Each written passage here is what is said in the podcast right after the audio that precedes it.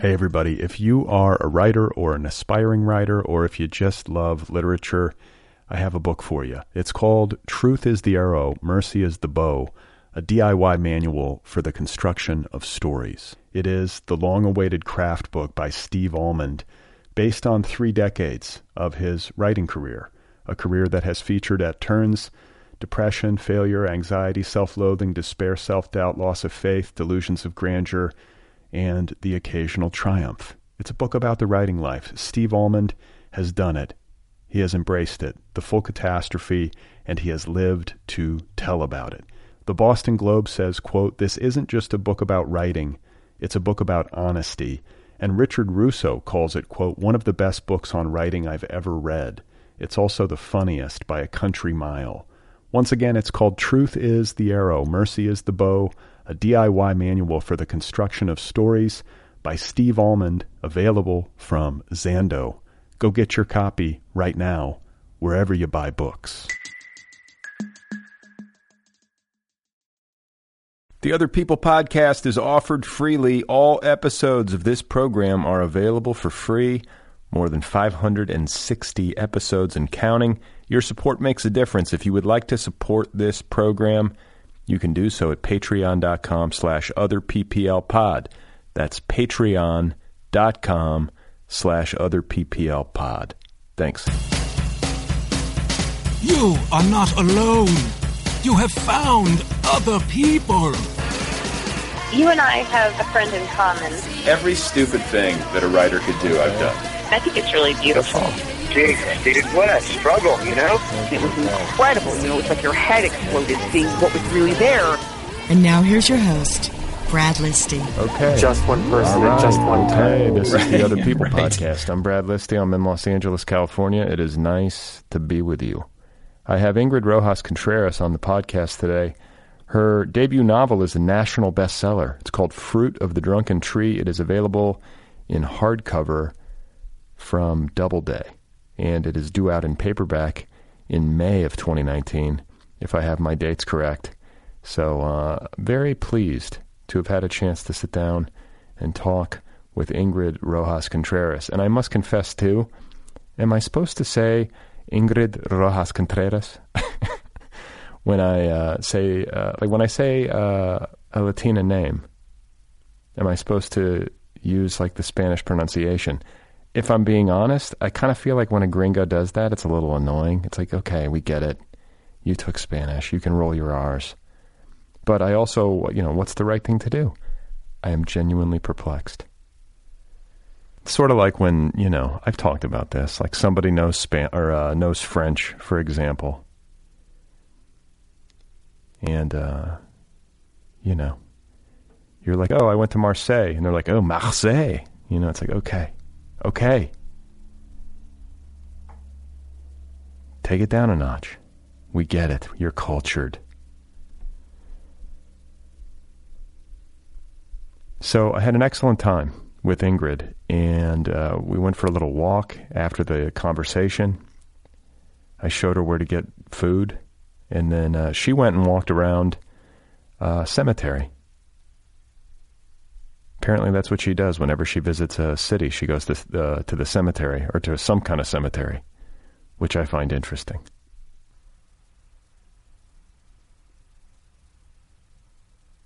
Uh, I got some mail from a listener named Thomas. He says, Hey, Brad, I fell asleep while driving the other day. It was about 5 a.m. I was driving home from work. I nodded off in the middle of a highway off ramp. Luckily, no one was hurt, but I got my car stuck in a ditch. I have fallen asleep behind the wheel a few times now, but this was the first time I drove off the road. I'm scared that I'm going to cause some real damage one day to myself or someone else. Like uh, I'll veer into oncoming or incoming traffic or something. But this night, when I ended up in the ditch, I didn't feel afraid or upset. I felt so calm. I felt so grateful that I live in an age when it's so easy to get a tow truck in the scene. 15 minutes and $179 later, I was back on the road. It was painless. The tow truck driver was friendly. He'd just come from North Carolina. Anyway, I don't think muggers should be made to strip naked in the streets.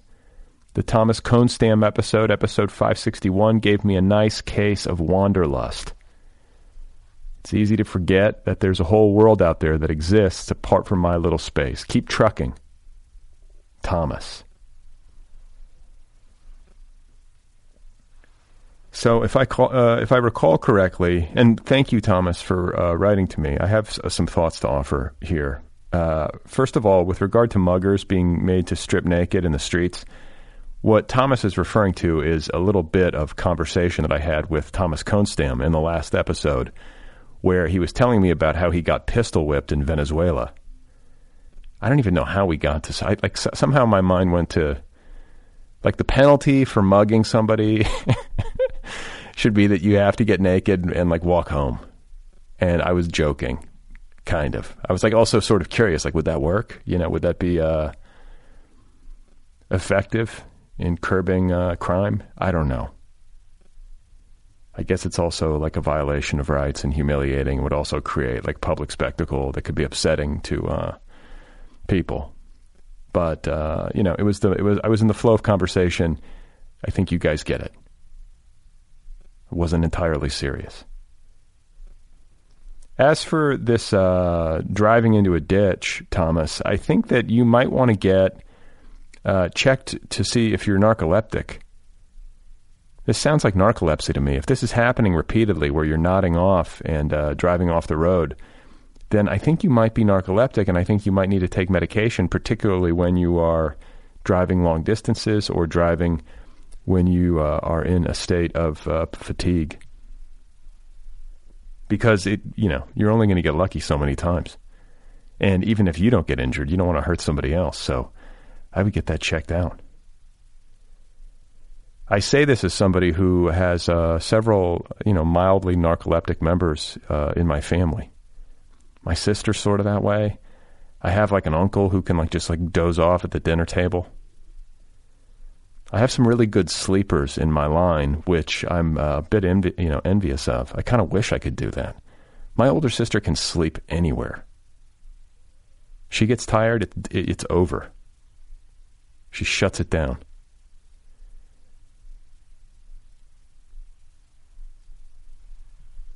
So thank you, Thomas. Take good care of yourself. Drive safely.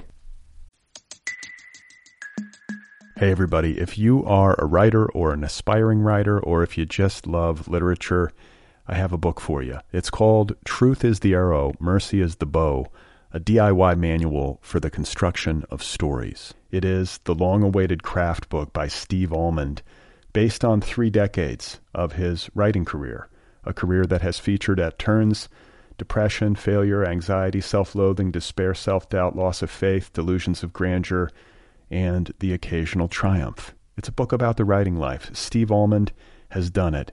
He has embraced it, the full catastrophe, and he has lived to tell about it. The Boston Globe says, quote, This isn't just a book about writing, it's a book about honesty. And Richard Russo calls it, quote, one of the best books on writing I've ever read. It's also the funniest by a country mile. Once again, it's called Truth is the Arrow, Mercy is the Bow, a DIY manual for the construction of stories by Steve Almond, available from Zando. Go get your copy right now, wherever you buy books. My guest today is Ingrid Rojas Contreras. Her debut novel, the national bestseller, Fruit of the Drunken Tree, available now in hardcover from Doubleday. Here she is, folks. This is Ingrid Rojas Contreras. There's something about his face that immediately puts you at ease. And it's also just- like a very large, very large face. He's got Seth Meyers has a large face. Yeah. Like how like unusually large? I think so. Like when I was on on stage, like one of the things that I was thinking was like, wow, there's a lot of surface area. he, th- he, there's a lot of room in which to for an expression to happen. Yeah, well, I mean, I think a lot of times people who are gifted comedic performers probably have something interesting uh, in their facial expression. That would make sense, right? Yeah, yeah. But he's incredibly charming, just the nicest person. And he's done. I think he's done not only a good job of bringing writers onto his show, which is something that used to happen in late night comedy TV. Like Johnny Carson used to do that, but then it sort of fell away a little bit. Letterman did it sometimes. It was like the last guest, you know. Um, but I also feel like Seth Meyers has been a pretty sharp um, critic of Trump, and I don't know. I think he's been pretty astute in a lot of ways and bold and. I don't Yeah, know. I'm I'm in love with everything that he's he's doing on his show. And I used to watch him on SNL, so it was you know, been seeing him for a long time. Um, yeah, and just all the writers that he's had on. I must have seen all the interviews when I, you know, right before going on, just to try to imagine what it would be like. But um, one of the things that I, you know, was not prepared for was there were there were like pasties in the green room. There were like tons of like really nice, yeah, like uh, like nipple pasties. Okay. Yeah, I didn't expect that. I know. So wait, like what? Are you, there's just like a bowl of pasties back there. Yeah, which I I took and I've been giving to women in need. Are they throughout brand? the Are they tour. branded? Are They're they like, Heidi Klum pasties. What does that even mean? Her name her name is on the package. Oh, she has like, her own brand. She has her own brand. They're actually really nice. They have like a silk. a silk. well, where's mine? Where do I? Do, I, I should have brought you one. I would wear some pasties. Yeah. I, I didn't even know. I mean, I knew that pasties existed. I didn't know that Heidi Klum had her own line. And when you originally said it, I thought like it would like they said late night with Seth Meyers on them or something like a coffee mug or something. But no, That would be nice. but no. No, there was a coffee mug. Um, Did you take it? Yeah. No, I got a whole bag of goodies. It was it was incredibly nice. It there were chocolates in there, a t-shirt, a mug. Did you get a selfie with him or anything like that? Um, Yes. And he also wrote me an, a nice note. Wow. Yeah. That's He's- great. He's like gentleman, like top notch. Now I feel like an asshole for not having a gift bag. I know. Where's my gift bag? Um, I should have some other people pasties made. it's on my list now. Uh, but this is a great. I mean, that's great. That's a great uh, opportunity for you. Did you freak out a little bit backstage? Were you nervous to be on TV? I did. Yeah. It was it was very nerve wracking. My I had my mom with me backstage, which was nice, both because she's never understood what I do. And so it was a nice way for her to be like, "Oh, so you just wrote some words, and for some reason, People on are interested in having you on national television. Um, and yeah, but but yeah, waiting waiting to go on stage is just Hmm. nerve wracking. And then once you get out there, did you find any kind of comfort zone? Did he? I guess he set you at ease a little bit. Yeah, I well, you know, like right. So right before going on stage, um, it it was kind of a jarring thing to happen, but it also made me less nervous. I was there's someone whose job is to just look at your outfit and make sure that everything is in place. And so this woman is looking me up and down, and she goes, "It looks like you have a veiny boob." And I was like, "What?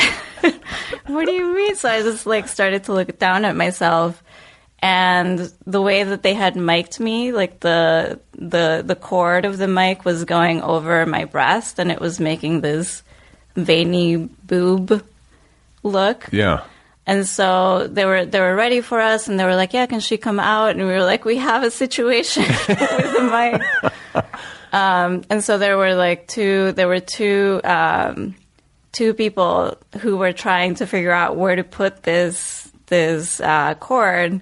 And then finally, it, it came to me that we, if we put it down the middle, it would like disappear because right, the fabric is flat. These are the intricacies of being on television and production. I've Yeah. been through this before, but like there's always like wardrobe people, like attending to every little detail of Uh-huh. A person's like shirt and like do the buttons align and these things actually do matter though. I mean, you kind of want if you're going to be on camera, you kind of. I'm glad that she caught it, and then so that it was fixed, and then I was just walking out, and that was.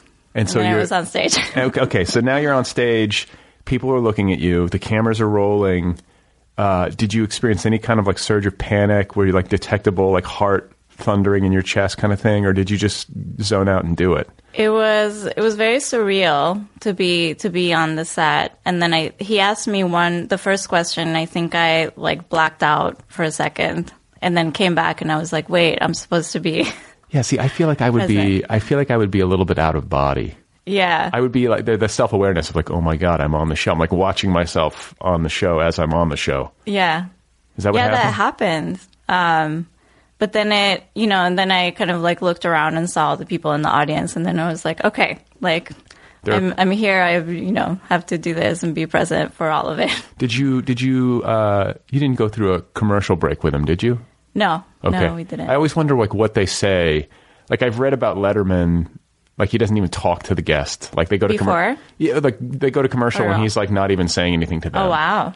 But I mean, I mean, occasionally you would see him lean over and whisper something, or you know. But I'm always interested in that banter, like in between, like the you know the actual taping, and then when they go to commercial and they're sort of you know it's a little bit more informal. Mm-hmm. But you didn't have that moment with him. No, only at the end. He he was telling me. I think I can't remember now, but someone someone he knew had just gone to Colombia, and he was telling me about where they were. Okay. Yeah. So you're from Colombia, Yes, born and raised in born and raised in Bogota. Okay, which is uh, like where your book is set. And why, why don't you, for people who are listening who have not read, give kind of a broad overview of the novel, just so people can have kind of like a point of entry? Yeah, so so Fruit of the Drunken Tree is my first novel, and it's autobiographical, and it tells the story of two girls who are growing up in the '90s. So there's car bombs and uh, kidnappings and Pablo Escobar's in the background. And um, one one girl has been her family has been displaced by the civil war, and that's how she comes to Bogota and the other girl is middle class. So the the girl who's displaced uh, comes to work as a as a maid in the middle class home. So these two girls um, develop a friendship, and but what the violence of the of the country starts to creep in on their relationship until you know the everything is kind of torn apart. So, what, what is the? I mean, I know you're from Bogota. You lived through some of this, or at least were, um, you know, had proximity to some of this. But what about the origin of these characters in your mind? Like, where did the book begin for you, creatively? So, it, so it had to do with kind of like the the autobiographical uh, bit that the that the story is based on. Um, so we used to um, have all these young girls who would stay with us, um, and they would live with us, and they would they would be our maid, and they would do be our nanny and do maid's work. so, were you raised like middle class or Yeah. what, middle class? Middle class. mhm. Okay. And so one one of these young women uh, happened to be living in guerrilla occupied territory, and so she started to get threats from the guerrilla groups who had plans to act against our family. So they told her, if you don't, you know, participate in this with us, we will start to kill your family or we will hurt you. And so she was 15 when that happened, and I was 13 and you know ever, ever since then i never stopped thinking about what it would be like to be so young and to have that kind of responsibility in your shoulder on your shoulders Well, to have like an impossible choice. yeah um, so it, so I, I based the book on on that on these on two girls who come from different worlds whose lives kind of become entwined um, So, are- why did the guerrillas want to act against your family? Is this just extortion? Yeah, it's uh, so in the at the time kidnappings were really common in Colombia, and so I think it was something like one in five people get would get kidnapped. So yeah, and it, so you don't even have to have a lot of money. Um, basically, it was the way that the guerrillas were funding their war against the government. So they would take, you know, whoever, um, and some people would get would be returned. You know, that they would the family would pay the money, and then the person would be returned. Other people disappeared; they never came back. Other people uh, were held for, you know, up to 30, 50 years. Did you know people? Who- Yeah. You did? Yeah. Who? Um, well, my uncle, my uncle was was kidnapped for he was kidnapped twice um, for for a long time, and my dad was kidnapped, but he he was he got really lucky. They a guerrilla group kind of caught him right after he was uh, getting off from work, and this was in a more uh, a smaller village, and they they kind of like marched him into the jungle. And they they bound him. They put him in this shed. He had to spend the night there sitting upright on a chair Um, and the next day, when they took him to meet the boss of the guerrilla group, uh, he walks into this into this room, and it's his friend from childhood. So, so then the so then it was just he describes it as like the strangest, you know, meeting that you can imagine because he's terrified. He doesn't know when he's going to see us again, and this this guy who used to be his childhood friend is like, Gilberto, how have you been? Like, it's so good to see you. Sorry, we kidnapped you. So they let him go after that. so that's lucky. So that's lucky. My God. And, you know, like the guerrillas, and forgive me for not having like a super sophisticated understanding of the Colombian um, political situation back then, but like the guerrillas were agitating against the government. Mm-hmm. They wanted power. They wanted power. They're they're left leaning, um, and they were they were reacting against um, the government being centralized and people being corrupt and stealing a lot of money, um, and the government not taking care of uh, you know peop farmers or people who are have lower income. This doesn't sound half bad. Yeah, But the kidnapping thing, though, it's like Yeah. the, the, the means. Yeah, and they also got into into the drug trade, um, as a as a way to fund their war. Enter uh, Pablo Escobar, um, Yeah. who uh, you know I think most people are familiar with, at least like the the general lore. But growing up in Bogota, and um, you know in that particular time period, and also doing research, I would imagine for your book, and really trying to get um, immersed and to get a full grasp of the nuance of it. Um, you know how how large as a child did Escobar loom in your imagination? Was it was it there? Were you sort of insulated from it, or is it something that you Yeah. only came to understand like in retrospect? He was he was everywhere, but I think that as kids we didn't understand really who he was or you know what was going on with the guerrillas. I don't think any of us understood as children what the difference was between the left-leaning guerrillas and the and the right-wing paramilitary. We didn't know why they were fighting, and we didn't really know what role Pablo Escobar had in, in all of it. Um, and but he he was you know ever present, and we we knew the name. And I remember one of the things that we used to play as children was uh, we would play like Pablo Escobar and cops. So like you you play maybe like cops and robbers here. So that would be our version of that. And like, so was he generally considered bad? So he was considered. So it depended on who you asked. So he he was idolized by people from lower incomes, and then everyone who was like middle class and up thought that he was terrifying. That's sort of like El Chapo, Exactly. yeah. like a similar- like it's they like cult- a folk hero. hero. right? They Yeah. cultivate a kind of, but I think too they um, these guys who are uh, psychopathic in their behavior, you know that you you can't deny. Um, they cultivate that kind of Robin Hood image um, as a way to maybe insulate themselves. It's you know that public support they they use it as leverage, and um, I don't know.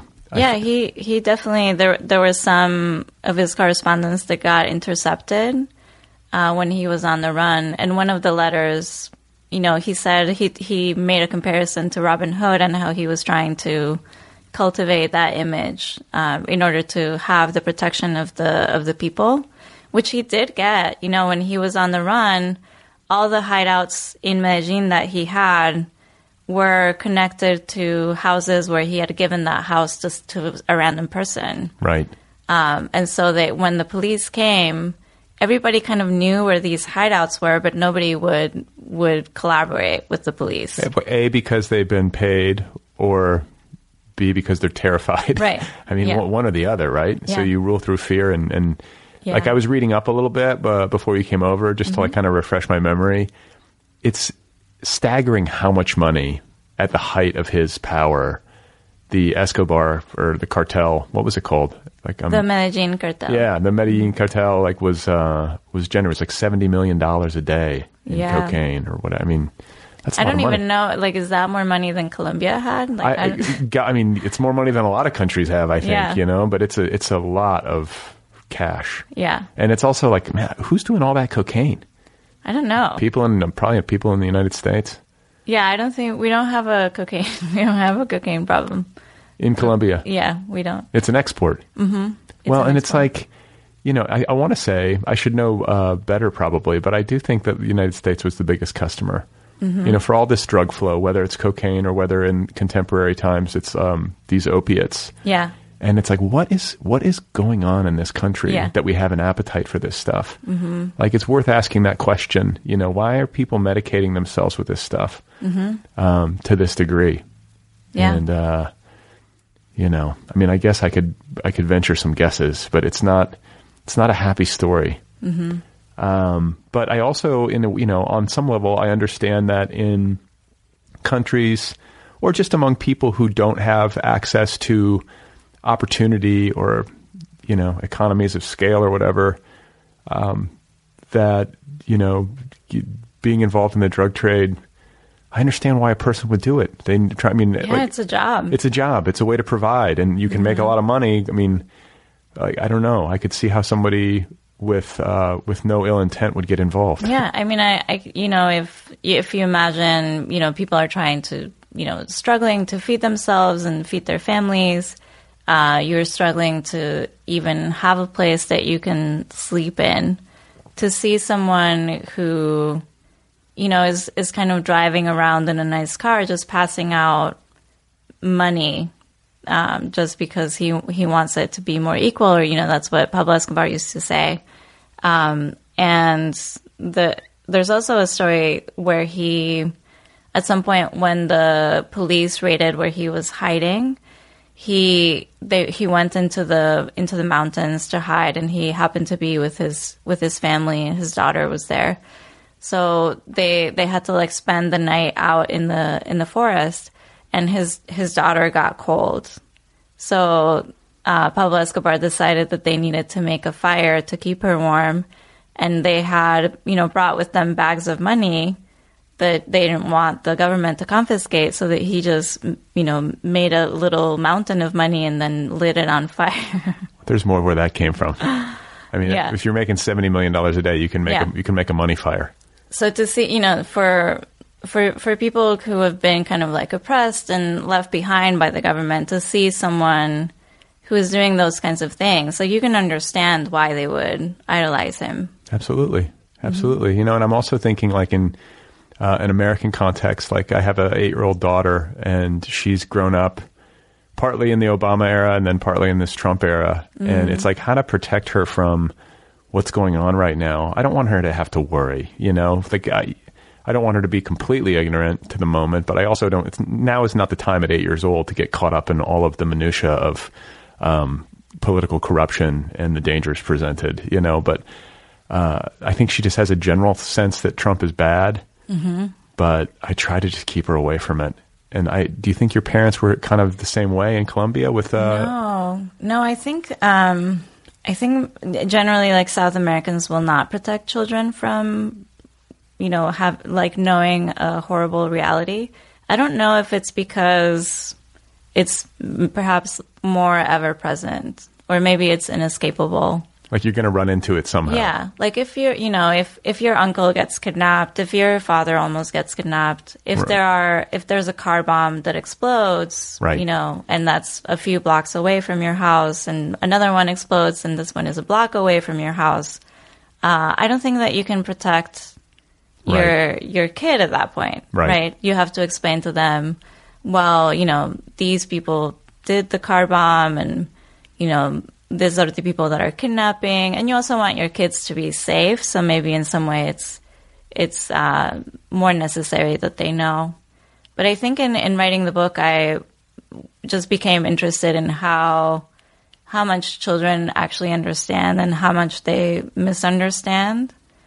Uh, at some point, I was um, I, I went back to Colombia, and this was one moment where I think it inspired me to to stick with the point of view of young people trying to make sense of a political situation.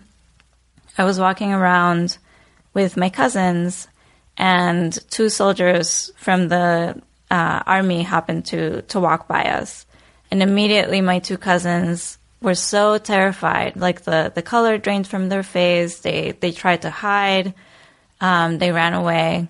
So I, I went over to them and I was trying to explain, like, no, this that's the that's the Colombian army. You don't have to be afraid of the Colombian army. Um, and my aunt came over and she was like, oh yeah, they don't. So they don't. They can't tell the difference between the the army or the guerrilla or the paramilitary. It's just men with guns. Right. Um, and that just struck me as so tragic to be at this at this point in your life where you're the most vulnerable and you can't make sense of uh, the political situation that surrounds you.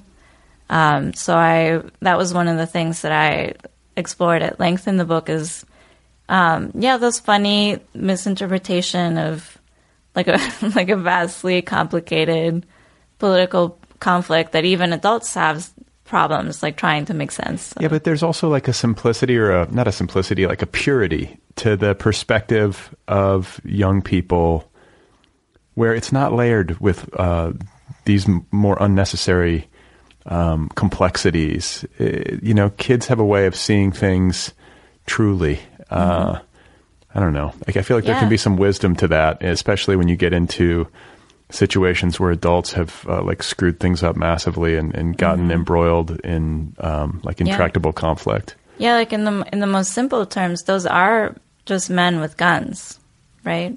So that is the that's where that comes from.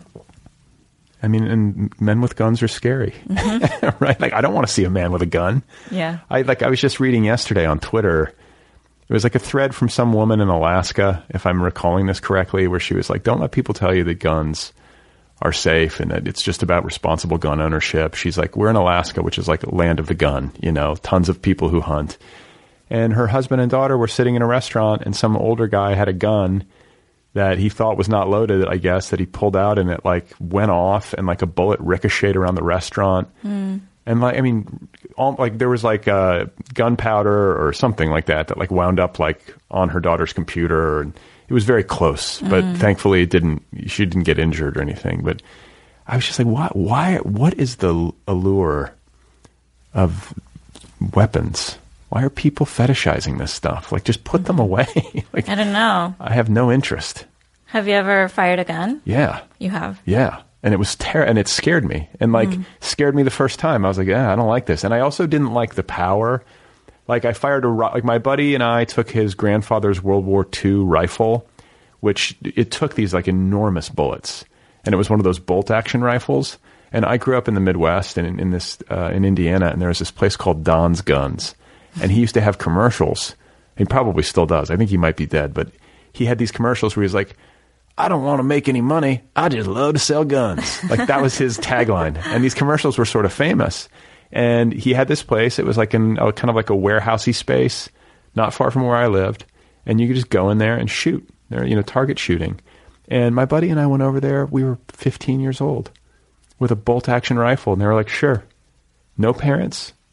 And I just remember shooting once or twice and like the sound and the kickback and that power like was just a little scary. And then in college, a buddy of mine had like a 45 pistol and we drove up. I went to college in Colorado. We drove up into um, uh, the canyon and set up some beer bottles and we're firing it. And I just remember like holding it and just being like, I could turn this on myself and just end my life, or I could turn it on any one of these people and end a life. Like that's too much power in my hands. And then just the sound and the whole the whole project of it just felt off to me. I, like I don't understand how somebody uh, you know picks up one of those machines and it's like, this is fun. I like this. Let- uh, you know.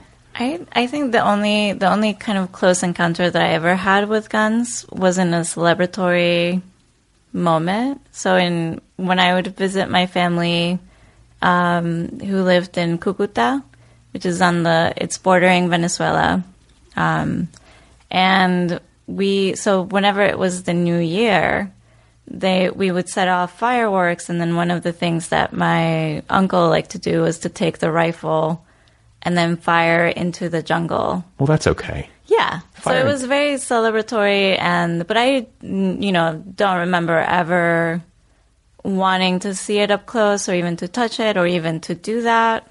Yeah, I, I guess I'm I, I'm fascinated by people who are drawn to it as recreation, Yeah. like and, and even even hunting. Like I sort of get that it's a family tradition, but like, what's the joy? Yeah. I'm gonna go like field dress a deer. Well, you Like, know what I started hearing um, was from from a lot of uh, friends after after uh, the election. Uh, a lot of my wh- which election? after after the Trump election. Okay, a lot of um, women that I know started to take. Uh, they just started to go to gun shooting uh, ranges. that's actually fine. Ladies should arm themselves. Like- yeah, it's you- like it was. You know, how else do you feel empowerment but by this? You know, action. Yeah, I mean, I get it. And there are people who are living in uh, dangerous places where they want a gun for protection, and it's hard to argue that. It's you know, if you're a woman living alone in a neighborhood where there's lots of uh, you know assault and crime and break-ins and stuff like that, I, I kind of get it. But Yeah, uh, I just I just hate the idea that they're too easy to get. yeah, yeah, like you can't, you shouldn't be able to go to Kmart and get like a semi-automatic gun. Mm-mm. That's crazy. It's crazy. Is and is that like is there any place else in the world that does that? Is Colombia? Can you get a gun that easily in Colombia? I have no idea. I don't know. I'm sure it's easy on the on the black market. Right. well, it's easy on the black market here too. You just Yeah. go, go to a gun show or you know ask like I'm sure if you went to a gun show and talked to somebody, you could buy a hundred guns out of the trunk of a car pretty easily. Yeah, that's yeah, it's insane. Um, well, okay. So to go back to Colombia and Escobar, the violence, the kidnapping, the extortion, um, the political conflict, like all of this is not only the backdrop to your novel, but it's the backdrop to your childhood. And you were raised middle class in a gated neighborhood, um, like the one that Chula. I mean, there's a lot of crossover, I would Yes. imagine. And uh, did you? And you never yourself felt like were you ever in immediate danger? Did you ever have a situation where you felt like, oh my god, I'm about to be kidnapped? Or Yeah, I did. I was in that situation. Can you explain? Well, um, I it's hard to explain without because um, I kind of used the skeleton of it to to write the book, so it's hard to explain without giving away major plot points in the novel. Got it. But yeah, I was um, even when I was you know going back to do some research for the book. There were some times where I had to, you know, go to a smaller town and I had to drive through guerrilla occupied territory. So yeah, what's the circumstance now? I mean, think Um, so- Escobar's long dead. Yeah. The political situation in Colombia has changed. Yeah, so our biggest uh, guerrilla group, FARC, uh, put down their weapons last year. Right. And we still have one other guerrilla group, which is the ELN. Lots of acronyms in Colombia. Yeah, there's so many. I can't keep track, but I did. I do remember reading about FARC. I remember Yeah. that made like that, that made the news in the states, Mm-hmm. which is saying something because our news media very rarely covers. It feels like, um, Yeah. like if you know, uh, political strife in other countries. I feel like it's all about the horse race here. Mm-hmm. Um, but I do remember when FARC dis- disbanded or laid Mm-hmm. down its weapons. For so ever since I've been young, there's been the peace talks, um, and they never amounted to anything. So it's it's funny to see something finally happen because you know I remember there was a moment in the '90s where it seemed like FARC was going to put their weapons down, and there were all these grand gestures. So some some FARC uh, soldiers you know, had all their weapons melted and they made statues in like, you know, small city centers of, This sounds great. This is what I want with our weapons. Let's melt Yeah, them and make statues. Uh, but then, you know, it wouldn't happen and they would, you know, go back to, to being uh, part of the guerrilla group and, you know, uh, warring against the, the government. Um, so it, for something to finally happen feels amazing. Uh, and I think, but Colombia has been at war for so long. I don't know if anybody remembers what it's like to not to not do that anymore. Right. Because you know, before before the current one, before the current war that ended with FARC putting their weapons down, there was there was a 10 year old war before that and then there was another war before that and another one before that. Hmm.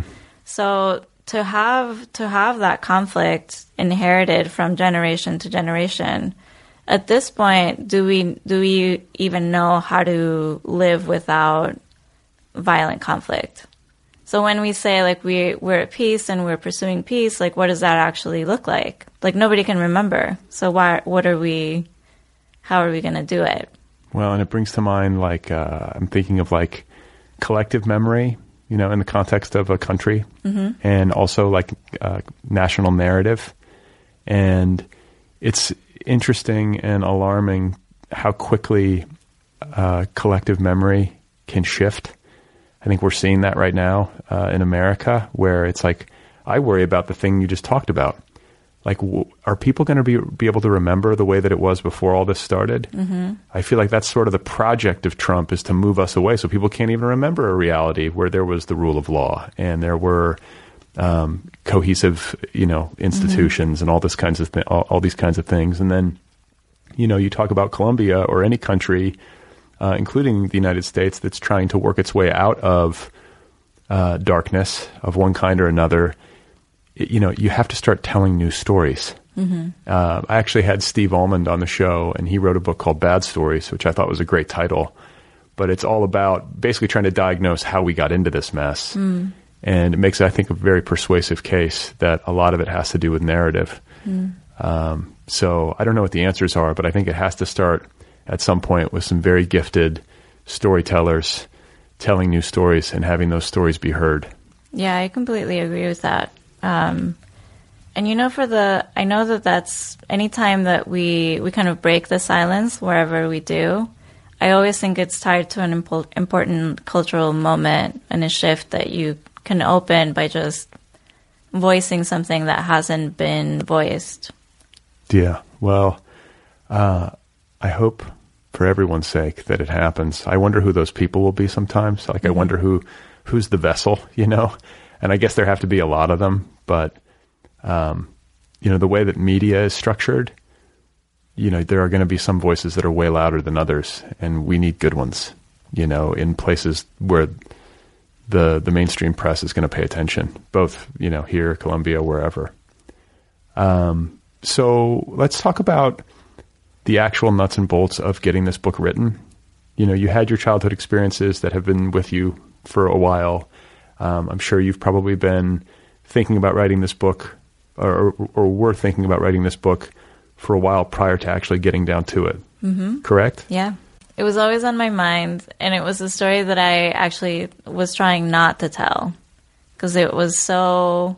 Well, part of it was that I, you know, being being an, a foreigner and a pe- person of color, I wanted to resist maybe what people expected me to write Here in the States. here in the states. Um, and but the other thing was that it was just so there were so many emotions Isn't that all? Isn't that, that that? I feel like that's a common story for writers, where it's like the story that we really should tell is in many ways the one that we resist or have the most resistance Yeah. to because it's painful. You don't want to do it. You don't, wanna- want to go there. It's Yeah. not a pleasant experience. Um, but everything that I that I started to write would turn to that story. So I would try to be just writing about something else, and then the characters would slowly become, you know, resemble me and this and this girl. Um, and so at some point, I did start to to give in to that, and just be, you know, just from sheer just the persistence of it. So you wrote this book in the states. Mm-hmm. Yeah. When did you come over? So I came over in 2002. Um, and I was in Chicago and I was going to, to college. And Where did you go? I went to Columbia College. Okay. Um, and it was there was a moment uh, in there when I was going through student visas and I couldn't return to Colombia, and I felt it was Christmas. There was snow, and it was you know I didn't know what snow was. uh, it was very cold. Um, and everyone had gone to their families, and I was just alone. Wh- why did you? Why Chicago? Why Columbia College? I I had a uh, cousin that lived in the in the suburbs of Chicago, and so I I wanted to be near family if I could. Um, so then it I um, I also started by by uh, studying journalism. So that's how come I ended up there. Got it. And did you like Chicago? Did you come to like it? I came to like it after, after you know the I got used to the cold. But Yeah, the winters. My sister lives there, so I know. Yeah. And I grew up in Milwaukee, so part of my childhood. So those winters are no joke, yeah. especially I mean, coming from Bogota. Yeah, imagine. So it, you know, the coldest I had ever experienced was like 50 degrees. And So people started below. to tell me like, you need a coat, and I was like, no. You know, I would like see the weather, and it would be like 48 or something, and I would be like, no, I think I'm fine. I'm fine. I don't need a coat. Um, just not understanding that it was going to get colder and what that meant. Um, and I just remember spending all my money on on one coat, then selling that, then buying another coat, and just never finding a way to be hot enough. It got to the point where I had to carry with me like a fifth of whiskey. so, so that and that was just the only numb way. yourself. Just numb yourself yeah, against that it. was the only way that I could make it through through how cold I was. So, were you thinking? You said you were studying journalism. So you were thinking, I'm going to be a journalist. I'm going to write for a newspaper, or Yeah.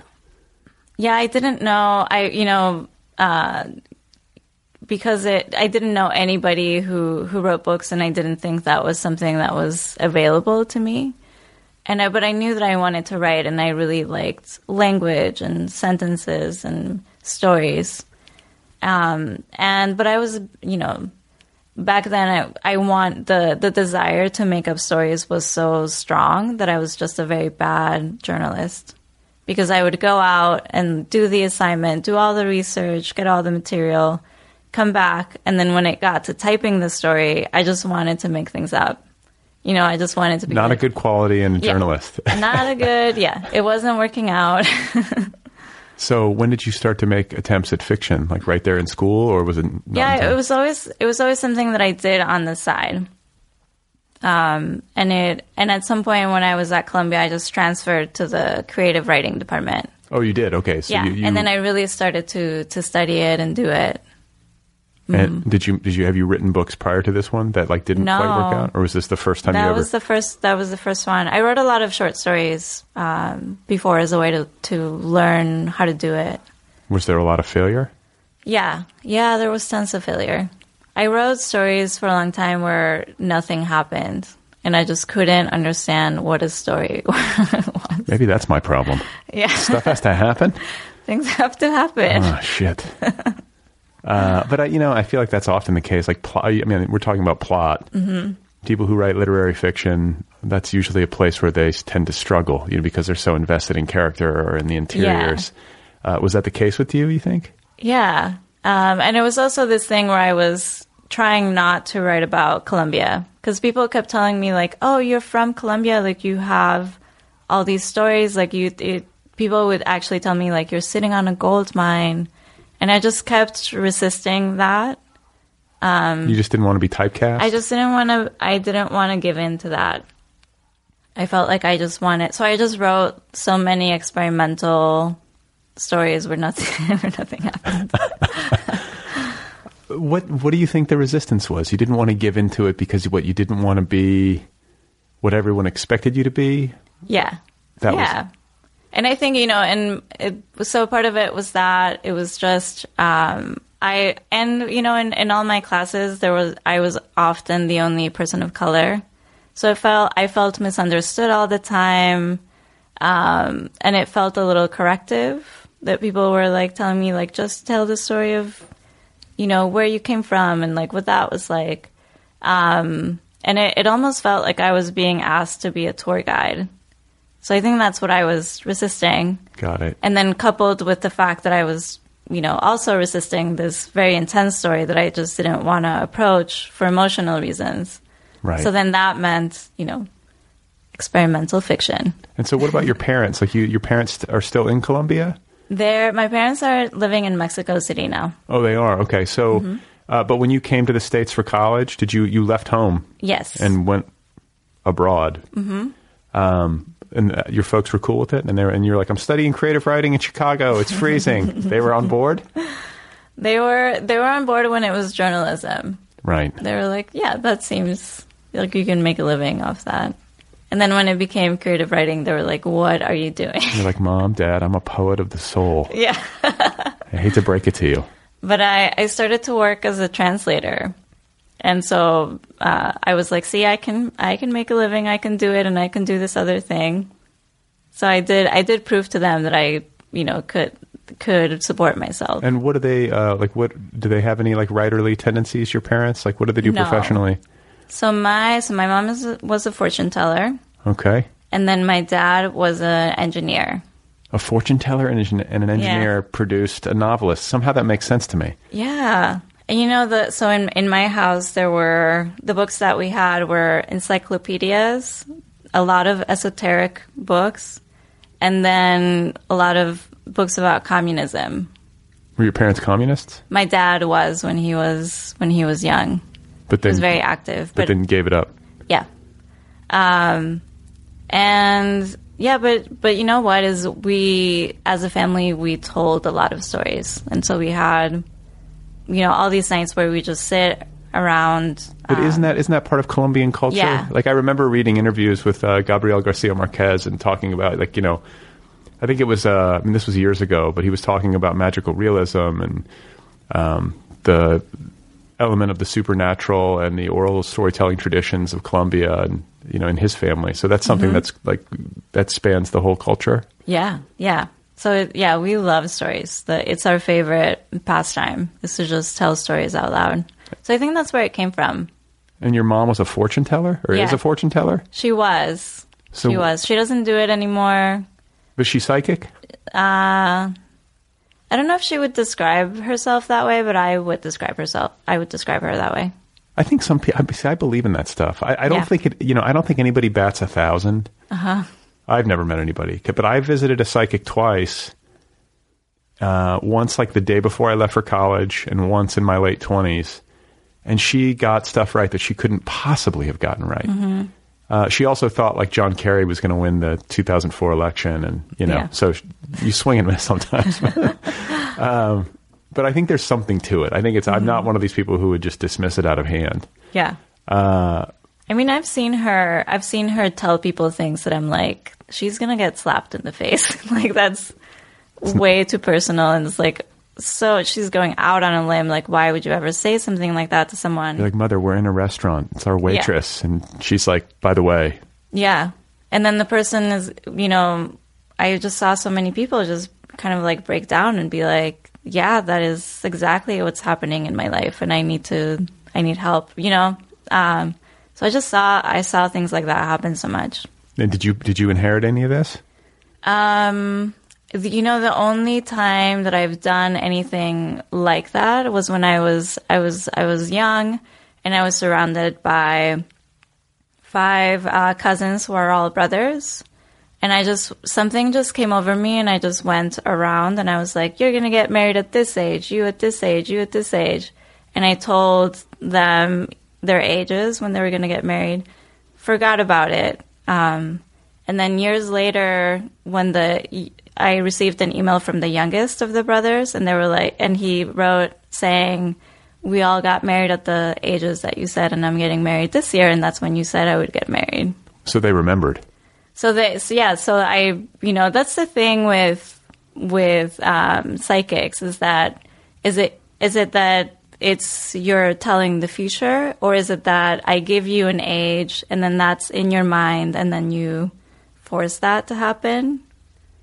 Yeah, I mean, I think there that might be some part of it, but like I, both of my sessions were taped. I haven't like I still have a cassette tape in my car. There's my daughter right there. uh, I have a, a cassette tape in my car of the 2004 session. I guess it would have been, and uh, I don't know. There's some things, some things maybe like that. Other things are just uncanny. Mm-hmm. You know, the specificities Yeah, this was before I met my wife. She knew her hair color, like with, with like uh, like with an unusual level of uh, description and nuance. Mm-hmm. And uh, I don't know. Yeah. I just think there's something to it. Yeah. So well, you know, there there was a moment where, so there was a, a point in when we were living in Bogota that my mom had this dream where she was in this church and she walked up to the front of the church and there was a casket. My father was in the casket and she just looked down on him and noticed the tie that she was that he was wearing. When she opened her eyes, my dad was getting ready uh, for work and he was standing at the foot of the bed and he was putting on the same tie that she saw in the dream. So she was immediately like, "Oh shit, he's gonna die," but he did. She didn't tell him. She told us about the dream. uh, How old were you? I was, I think, I was thirteen. Okay, that's heavy news from Yeah. mom. Yeah. So yeah. So South Americans parents do not protect children at all. What do you think? but what's the better approach? Because like I'm, I'm Right. I, I want to be honest with my kids too. I, I feel like you can do damage by trying to insulate too much. Yeah. It's less about wanting to hide stuff or be sneaky or withhold the truth and more about just like that protective urge or something. There's plenty of time to be immersed in the bullshit of politics, Mm-hmm. I mean, yeah. right? Yeah. And she's she lives in Los Angeles. She's seeing plenty of darkness. So, you know, there's there's a lot coming at her anyway. You know. Yeah. that's true. Wow. Well, that's interesting. And so I'm also curious about your dad's uh, communism because, you know, we live obviously in this like, um, I think dysfunctional hyper capitalist country uh, in the United States, and I feel like the pendulum needs to swing back left um, pretty badly. I think that's in evidence, you know, at least in terms of our political uh, organizing principles. But I also know, and I'm, you know, you grew up with this. Like there can be perils on the left too, which I think people on the American left don't necessarily always um, fully uh, acknowledge. Uh, it can go it can go dark on that side of the spectrum as well. Like there can be injustices and corruptions and uh, big problems there too. Uh, we just haven't quite seen that. I don't think in the United States in my lifetime, and so you know as I as I sort of suss it out in my head, I'm like, wow, how do we get to a more like collectivist um, mindset in this country where we don't place such enormous emphasis and value on the individual and on me and mine, you know, and how much can I accumulate and get your hands off my stuff and like that whole, um, you know, attitude. Uh, but at the same time, you know, if you get too collectivist, then there can be concentrations of power and corruptions in that way that manifest in a, kind of a weird mirror imagey kind of way. So, out of my own curiosity, I'm just curious, like for somebody who was communist and was reading up on it and was really um, influenced by it, but then to move away, like how how far did the pendulum swing for your dad? Like where did he, He go to? all the way. So now he's like right wing. Well, no, he's not right wing, but he's um he he believes in capitalism. Um, but there's there's moments where I think we went um we were we were traveling somewhere in Mexico and we went to this very showy church and there was there was like a lot of gems and gold inside the church and then right outside there were there were people that were begging for money and there was this moment where my dad like looked at me and he was like it's it's crazy that there's this building with so many ornate valuables and right outside you know which is what is that for Right. and then right outside there's there's people who are struggling to eat like that's crazy That's right. So yeah, I mean, I'm kind of like right now. I do, like there's got to just be some happy median. Mm-hmm. Like there's got to be a tension point between the two that, that gets close to. I think like a little left to center is probably better. I think you should err on the side of collectivism if you're going to lean in one direction, but just not too far. yeah And that there could be some sort of hybridized approach that doesn't totally discredit capitalism, but also doesn't totally discredit the reality that we're all in this together. yeah Like, why can't we make some sort of adult compromise on this that makes sense so that people aren't sleeping in the street or begging, you know, for food? And, yeah you know, there's just got to be a better way. yeah I don't know the answer, but i don't know either but yeah i i'm with you i'm with you on that uh, so you start to write this book. Um, like, are you, and you're working as a translator? Is that what you're doing at that point? Yes, yeah. And so, like nights, weekends, early mornings, like how did it how did it uh, happen? Um, I was working.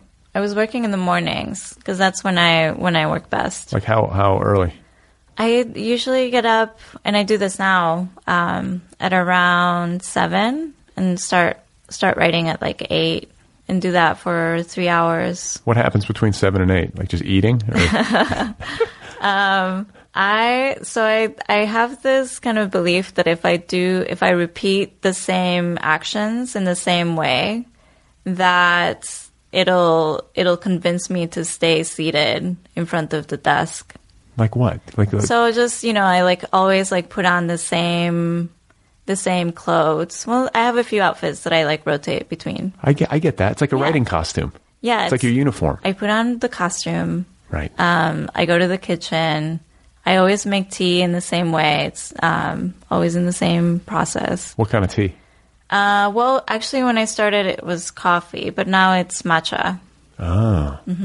Okay. Like I've tried. What do you sweeten it with? Anything, or do you just? no, just I'm just there for the caffeine. That's it. Yeah, So austere. I know. But I'm very because I'm I'm sort of cut from the same cloth. Like I'm all about like creature of habit, and I think there is something to like ritual and discipline, and like Yeah. And I think a lot of writers are this way, especially when you're the only person really enforcing any discipline Exactly. on your work. Yeah. Like to have these sorts of rituals is kind of like an it insurance prepares policy. it prepares your mind, and if you if you do the ritual in the same way, by the time that you you sit down, you've already invested so much time in getting ready to write that it feels impossible to get up and, and walk out. and so it's a three hour session, Mm-hmm. generally speaking. Yeah. And the dictionary, did I read this correctly? Yeah, I so I usually start by opening the dictionary and pointing to a random word, and then By the way, this is I feel like this is your mother's influence on you somehow. yes, Yeah. yeah. Um, I so one of the one of the ways in which I started to really be interested in in storytelling was that I would go to my mother's attic um, or to the attic in our house, which was her fortune telling business. And I would just, when she was bored and there was no one there to see her, she would give herself tarot readings. Um, and she, I was just so enamored with the way that she would flip over a card and it would reveal a new aspect of her life. So it would be, oh, this is me when I was young, and then she would flip something else, and it the story would slowly develop according to what she was flipping over. And so I, I think I think of the dictionary in, in a similar way, where it's just like you're turning over something that is random and doesn't come from you. So how does it work? You open the dictionary, you look at a word, Mm-hmm. and then you use that word as like a springboard to like some sort of free writing exercise. Yeah, yeah. So I will I will usually write um, two fictions and then a truth, like So I- like sentence like sentences. like paragraphs. Okay. Mm-hmm. So give me an example. Can you recall an example of a word that you looked at in the writing process for this novel? Oh, for the novel. Or, or recently? Like I'm Um, for the novel, I don't remember that. I mean, that's so long ago. yeah. yeah, but I mean, like, like I'm just thinking, like, was there one word that really like cracked the code for you, or like opened the door into the world of the book, or was it just sort of that slow grind? It was that slow grind, um, and there there were things that you know became essays from you know that sprung from that. There were scenes uh, in the book in the novel that sprung from that, and there were other paragraphs that are just you know lost and will never become anything. Right. and thank God, right? yeah. So, uh, how long did it take you to write the book? So it, it was probably six six years, six or seven years. And how many, like, just draft after draft, or like, were you working consistently in that like ritual every day, pretty much for those six years, or were there periods where you There kind were of periods. There were periods where I just life things happened, got in the way, and I wasn't able to write. like I- work stuff? Yeah, and I also took a I took some years off to start another book, um, and then came back to the novel. What was the other book? So the other book is the one that I'm working on now, which is a memoir. Okay, a memoir about. So it's a it's a memoir about my grandfather who was a curandero, uh, which means faith healer. And people said that he had the power to move clouds. So See- when you say this thing about you know Gabriel Garcia Marquez and oral storytelling and the the supernatural and how close that is to life for Colombians. That's exactly what the what the memoir is about. So okay, so uh, curandero, uh, like a shaman. Mm-hmm. Because I've been reading about. I have books. There's a book right here, shamanic voices, right here on my Oh, desk. Yeah, there you go. Um, but I'm I'm interested in like indigenous peoples and like these traditions that um, you know feel very far from American culture. But I think there's a lot of merit. You know, I think people. Um, I think it's possible that some people do have some kind of deeper level of connectivity with the natural world and might have the ability to move clouds. Like, I, I have the ability to be open to the possibility that that's real. like, you know, I mean, I want to live in that world, right? Like, Yeah. that seems a better world than living in a world where that can't happen. I agree. I also think that I am mistrustful of the, like n- narrowing my field of possibility too much and looking at the world and thinking like, oh, I got this. Like, there's no Yeah. way. You know, like who who am I to say? I know. Uh, you know, I think that there is something to be said for like the scientific method and rationality and evidence based procedure and all that kind of stuff. But I think there also has to be some room in our existence for some magic. yeah. Um, because what the fuck is this? You know, like, like really, like what is it? Like it's kind of incredible that this is all happening. And I think that every day. do you What really? the fuck is this? yeah, right. That's your first line in your uh, free writing exercise. Yeah. Uh, so your grandfather was a curandero. Did Did you know him well? He so he died. He passed away when I was one year old. Okay, but you heard stories, obviously. I heard stories. So it, what happened was um, he was he was supposed to pass down the knowledge to one of his sons, but he didn't think that any of his sons could have the knowledge. So what he said about them was that they didn't have the testicles Really to be to be a curandero. harsh, Dad. So harsh.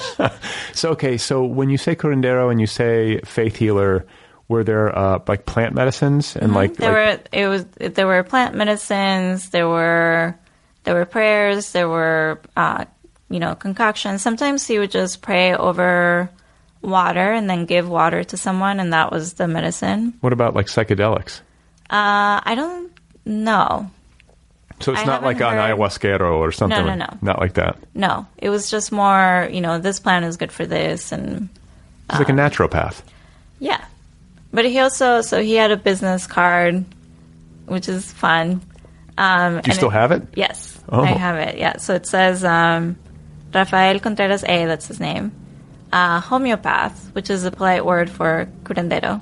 Okay. And then I would say cures you of all kinds of diseases, um, diabetes, obesity, um, cancer, and witchcraft. he can cure you of witchcraft. Yeah. How do you know how? Uh, I don't. I mean, guess he didn't pass it down. He didn't pass down the knowledge. Yeah. Well, so what happened was that um, he, the only person he thought could have the knowledge was my mom, but she, you know, is a woman, and so he, it wasn't allowed for some reason. It's a patriarchal situation. Yeah. Um, but then my my mom had an accident where she fell down a well, and she lost her memory for eight months. How old? When, when, how old were you when this happened? Well, she was she was young when this happened. She was she was maybe like eight eight years old. But when she came back too, and she like recovered her, you know, all her memories came back.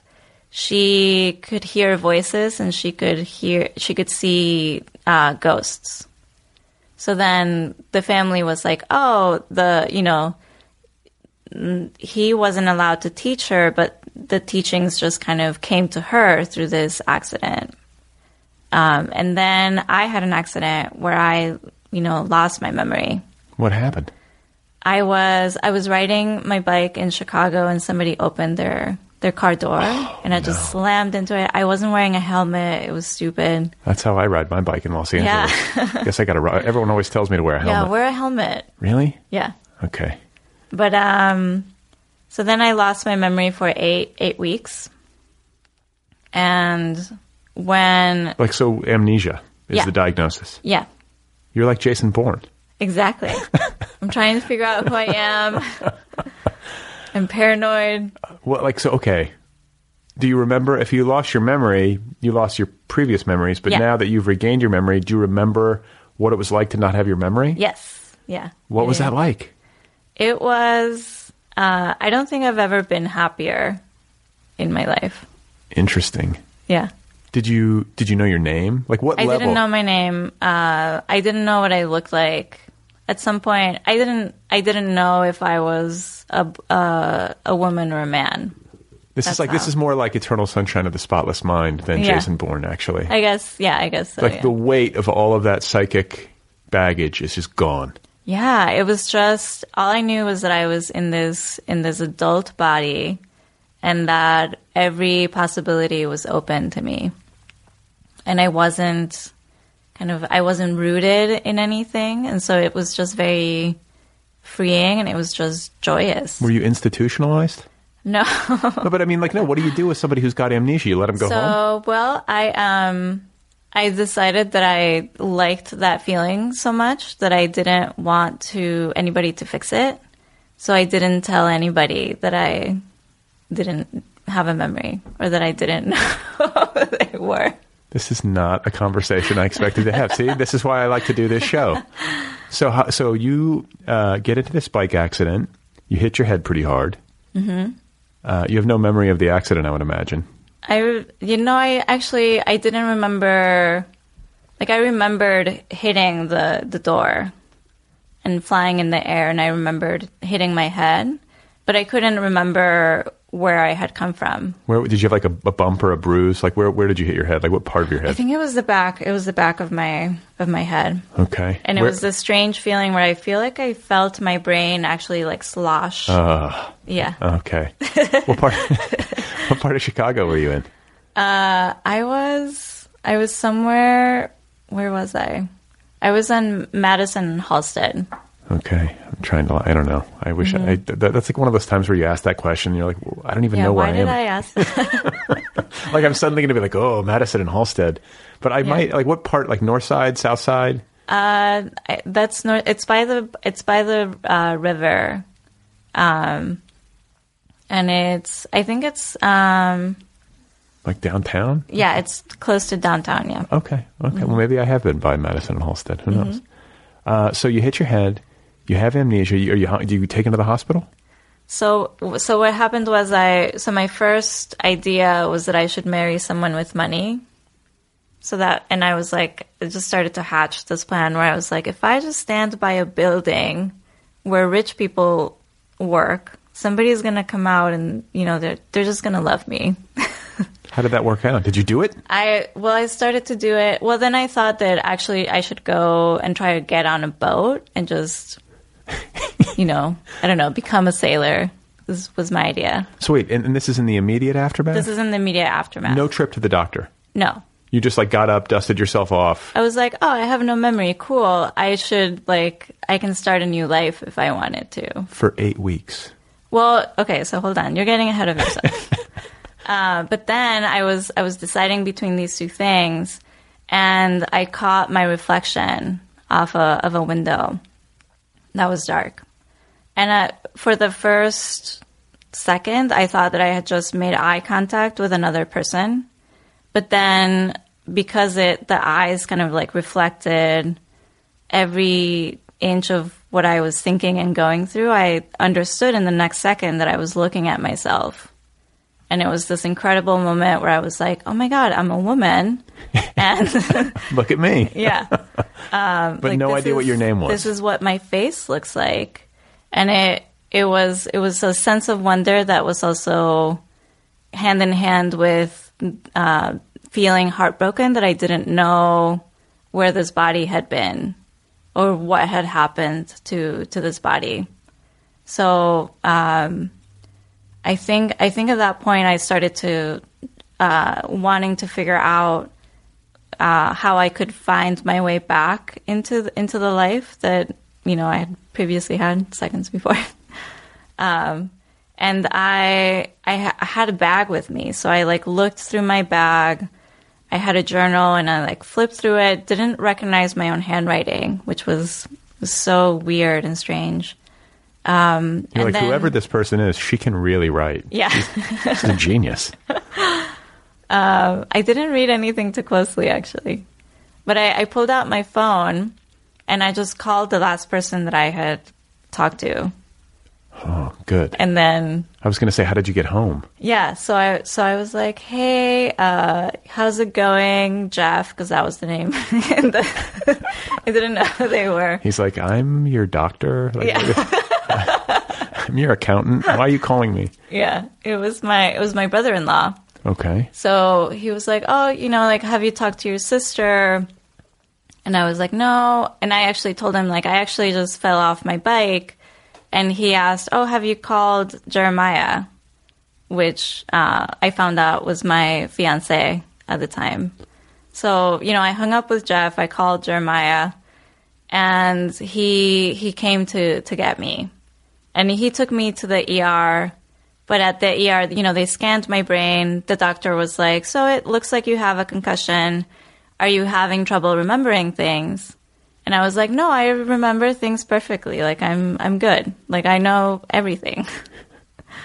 but he, the doctor told uh, my fiance that he that night he he had to wake me up every half hour and ask me questions that I would know the answer to. Like, where are you born? You know, where were you born and what year is it? And these were all things that I didn't know. Wow.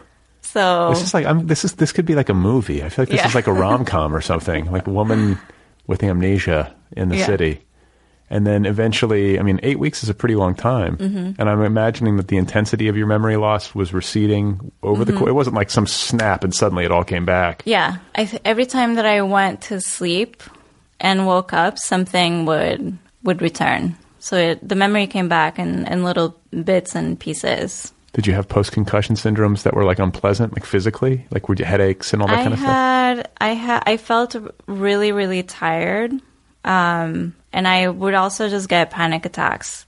But I don't know if it was from, you know, the secret that I was keeping, or or if it was a, a side effect of the. And the of secret being that like I actually love this and I don't remember anything. Yeah, and I don't want to remember. Yeah. Wow. Well, I'm I'm sorry your memory came Yeah. back. I like condolences. I sort of get that though. That would be in a weird way like super liberating and yeah. I imagine like experiencing life with and everything seems sort of new. Mm-hmm. Yeah, it was it was, you know, wonderful. It was just amazing experience. Wow. Are you going to write about it? Yeah. Oh, so when uh, when my family found out that I lost my memory, and when it came back, they they were like, "Oh, can you see things like your mom could? And can you do you hear voices now, or do you have prognostic dreams?" Um, and you know, none of those things happened for me. So the whole family was like disappointed. They were like, "Oh, you know, like you went through She's the a same failure. yeah." You had the accident like your mom, and you lost your memory like your mom. Like, what happened? Well, I think there's a difference though in that your mom being stuck in the bottom of a well was probably traumatized by her accident whereas like you popped up and you were like this is lovely. Yeah, Your kid being at the bottom of a well, yeah. that's Yeah, that's intense. yeah, that's a trauma. Mm-hmm. But you weren't traumatized. I wasn't. You were traumatized by your memory coming back. exactly. Wow, that's incredible. So, uh, is this going to work its way into a book? Yeah, I, I know that you. I know that you have sort of like this resistance to people telling you that you're sitting on a gold mine, but I feel like this is a good story. yeah. So yeah, so this um it's it's going to be part of the memoir about my grandfather because it's all a story about what gets inherited and kind of like repeating stories um, across generations. So there's um, just weird parallels with me and my mom, but also with my mom and my grandfather.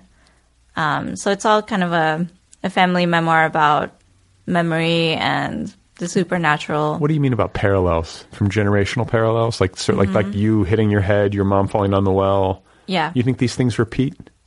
Well, um, they did repeat. What do you mean? I don't know. I mean, like, but I mean, like, like, do you think that it's like that's a thing? Like, it, it- like not just with you, but with all people that like we we have like echoes from one generation to the next, and that if certain things happen to one generation, they're more likely to repeat themselves. It feels that way, doesn't it? Like there's, it it almost feels like if there's um, some unresolved, you know, something with your father. Sometimes it feels like you start to to tread on those same issues. Yeah, I So I feel so. like on, on some level that happens to everyone. Well, and like you know, this interconnectedness thing, like the the reality is that you are your grandfather on some level. Like his DNA Mm-hmm. Right. is your DNA, and his being is deeply tied into yours. Like Mm-hmm. it's all in there somewhere, Yeah.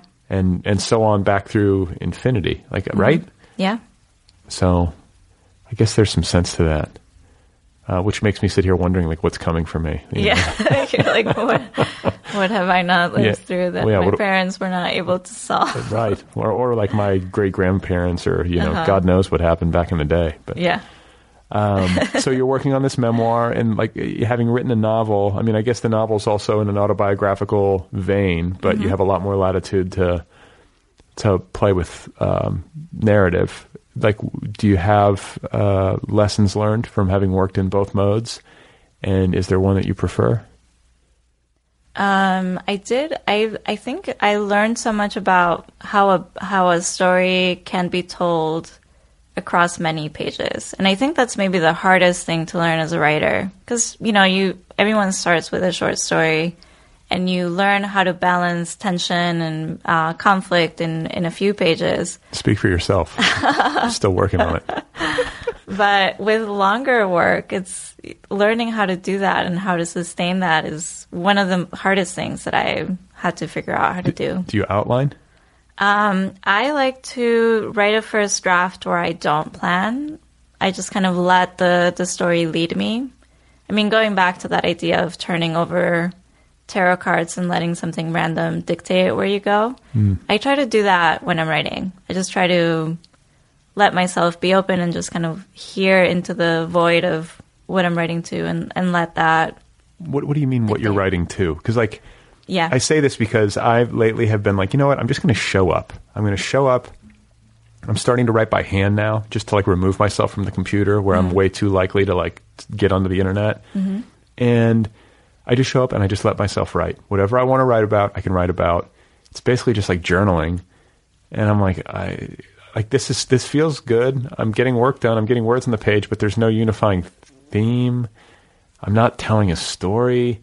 Do you know what I'm saying? Like when you say you're writing Yeah. to something, like do you have some sort of structure in your mind or some sort of plot or character or some organizing principle around which you're letting Yeah. yourself be free? I think it always it always starts with some there's some conflict that feels that it can be it can't be solved easily, and once I have that, um, I just start to it's I just you know what it looks like is I'm just sitting in front of the computer, and I'm just staring off into space, and I'm trying to keep my mind blank, and then something will will come from that. I mean, it's a weird process. It's like hard to. yeah, it's, it's like letting your, you have Yeah. Mm-hmm. to let your subconscious do some of the work. Like it's all Yeah. kind of lurking down there, and you have to kind of get out of your own way. Mm-hmm. But you seem Yeah. like you can do that, yeah. and you've created your little method. I like that. I like that you've created like everybody does it kind of their own way, and I think that you know there's there's certain similarities. But I love when someone's like got like a system. Mm-hmm. I'm gonna have my matcha. Yeah. wear one of these outfits. sit in this chair. It's gonna happen. Yeah, well, no, I, you know, uh, discipline equals freedom. That's I always Mm-hmm. joke to my wife about that. I'm always because I get up at like ungodly hours, You do? What time? like four thirty. Oh, why? just because it's the only time I can have to myself without any guilt over being like neglectful dad or you know what I'm Oh, saying. Like, okay, yeah. if I want to go hiking or I want to Mm-hmm. write or I want to exercise or read or you know like I, that's my time. Mm-hmm. And I know that no one is like secretly like sitting in another room going, "Wish Dad was here," you know. I don't know, but uh, I also feel like I get more done, and I just feel better. Mm-hmm. I don't know. I like to get up. I like to see the sunrise. Mm. Like that's a big deal to me. I'm like I don't want to miss that. Like that's a good moment in the day. And uh, I like, especially living in a loud, like noisy, crowded city. I like how quiet it is. Like I'm sort of hungry for some solid, or not solid, well, solitude, but also just like some quiet. Yeah. That's the only time to, to get even like some semblance of it in Los Angeles. Quiet is so important when you're trying to write. It's it's important. Period. Yeah.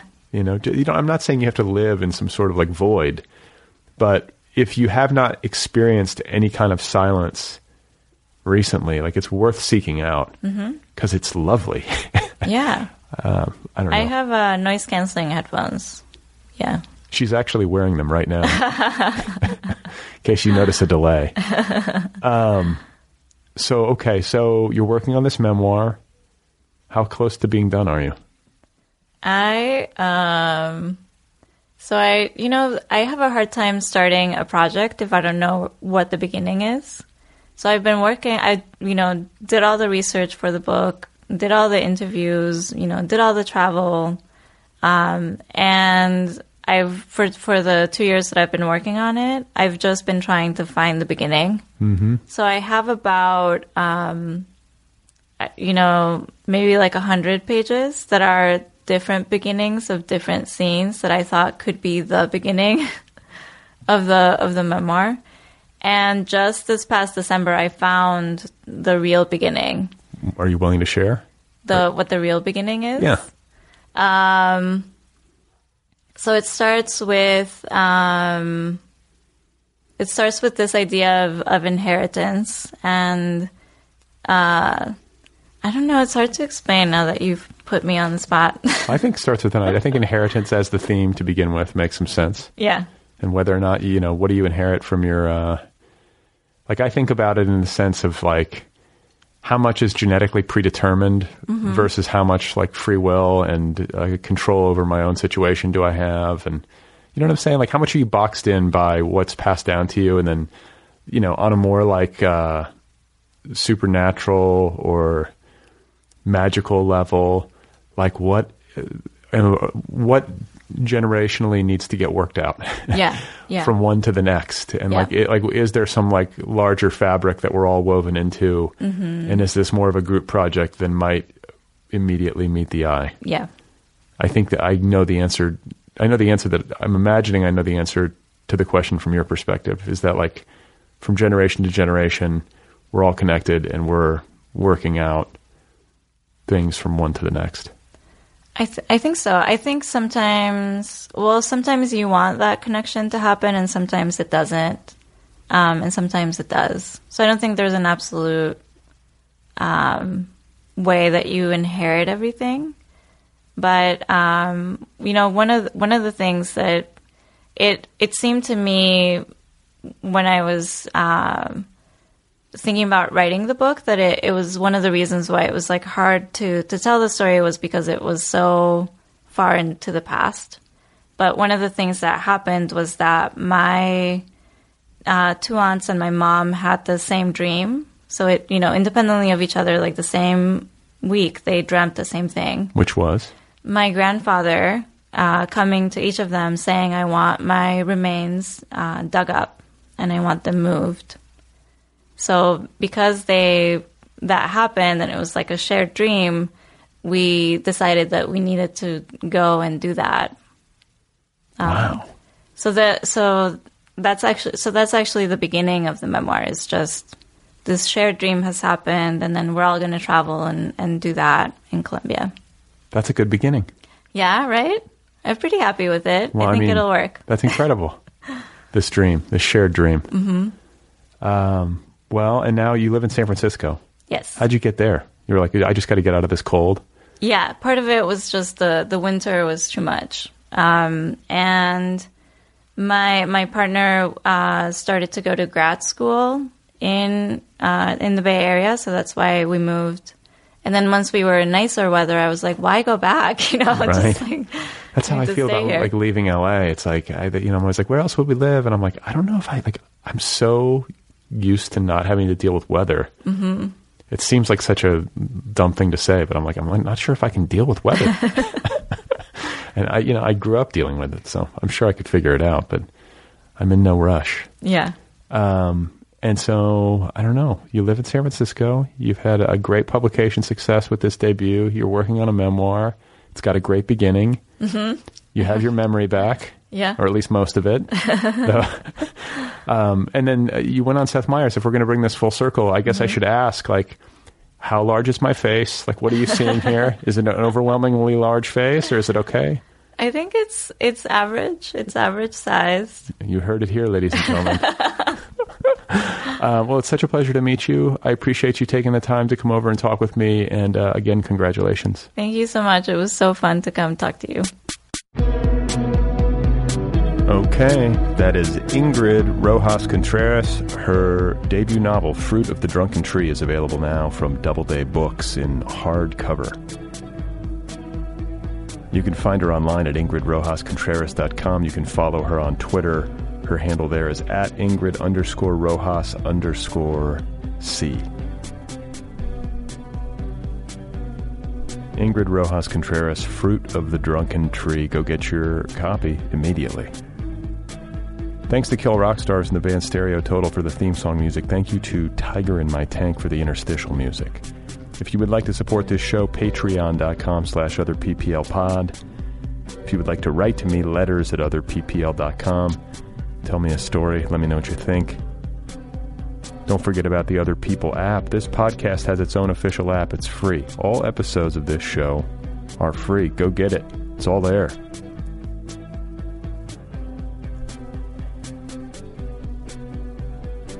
Next week on the program, I, by the way, I forgot to mention this at the top of the show. I think I'm going to start telling you who's on the following week. Just give you a preview. Next week on this program, I have Duke Haney. He's got a new essay collection out. It is wonderful. It is called Death Valley Superstars.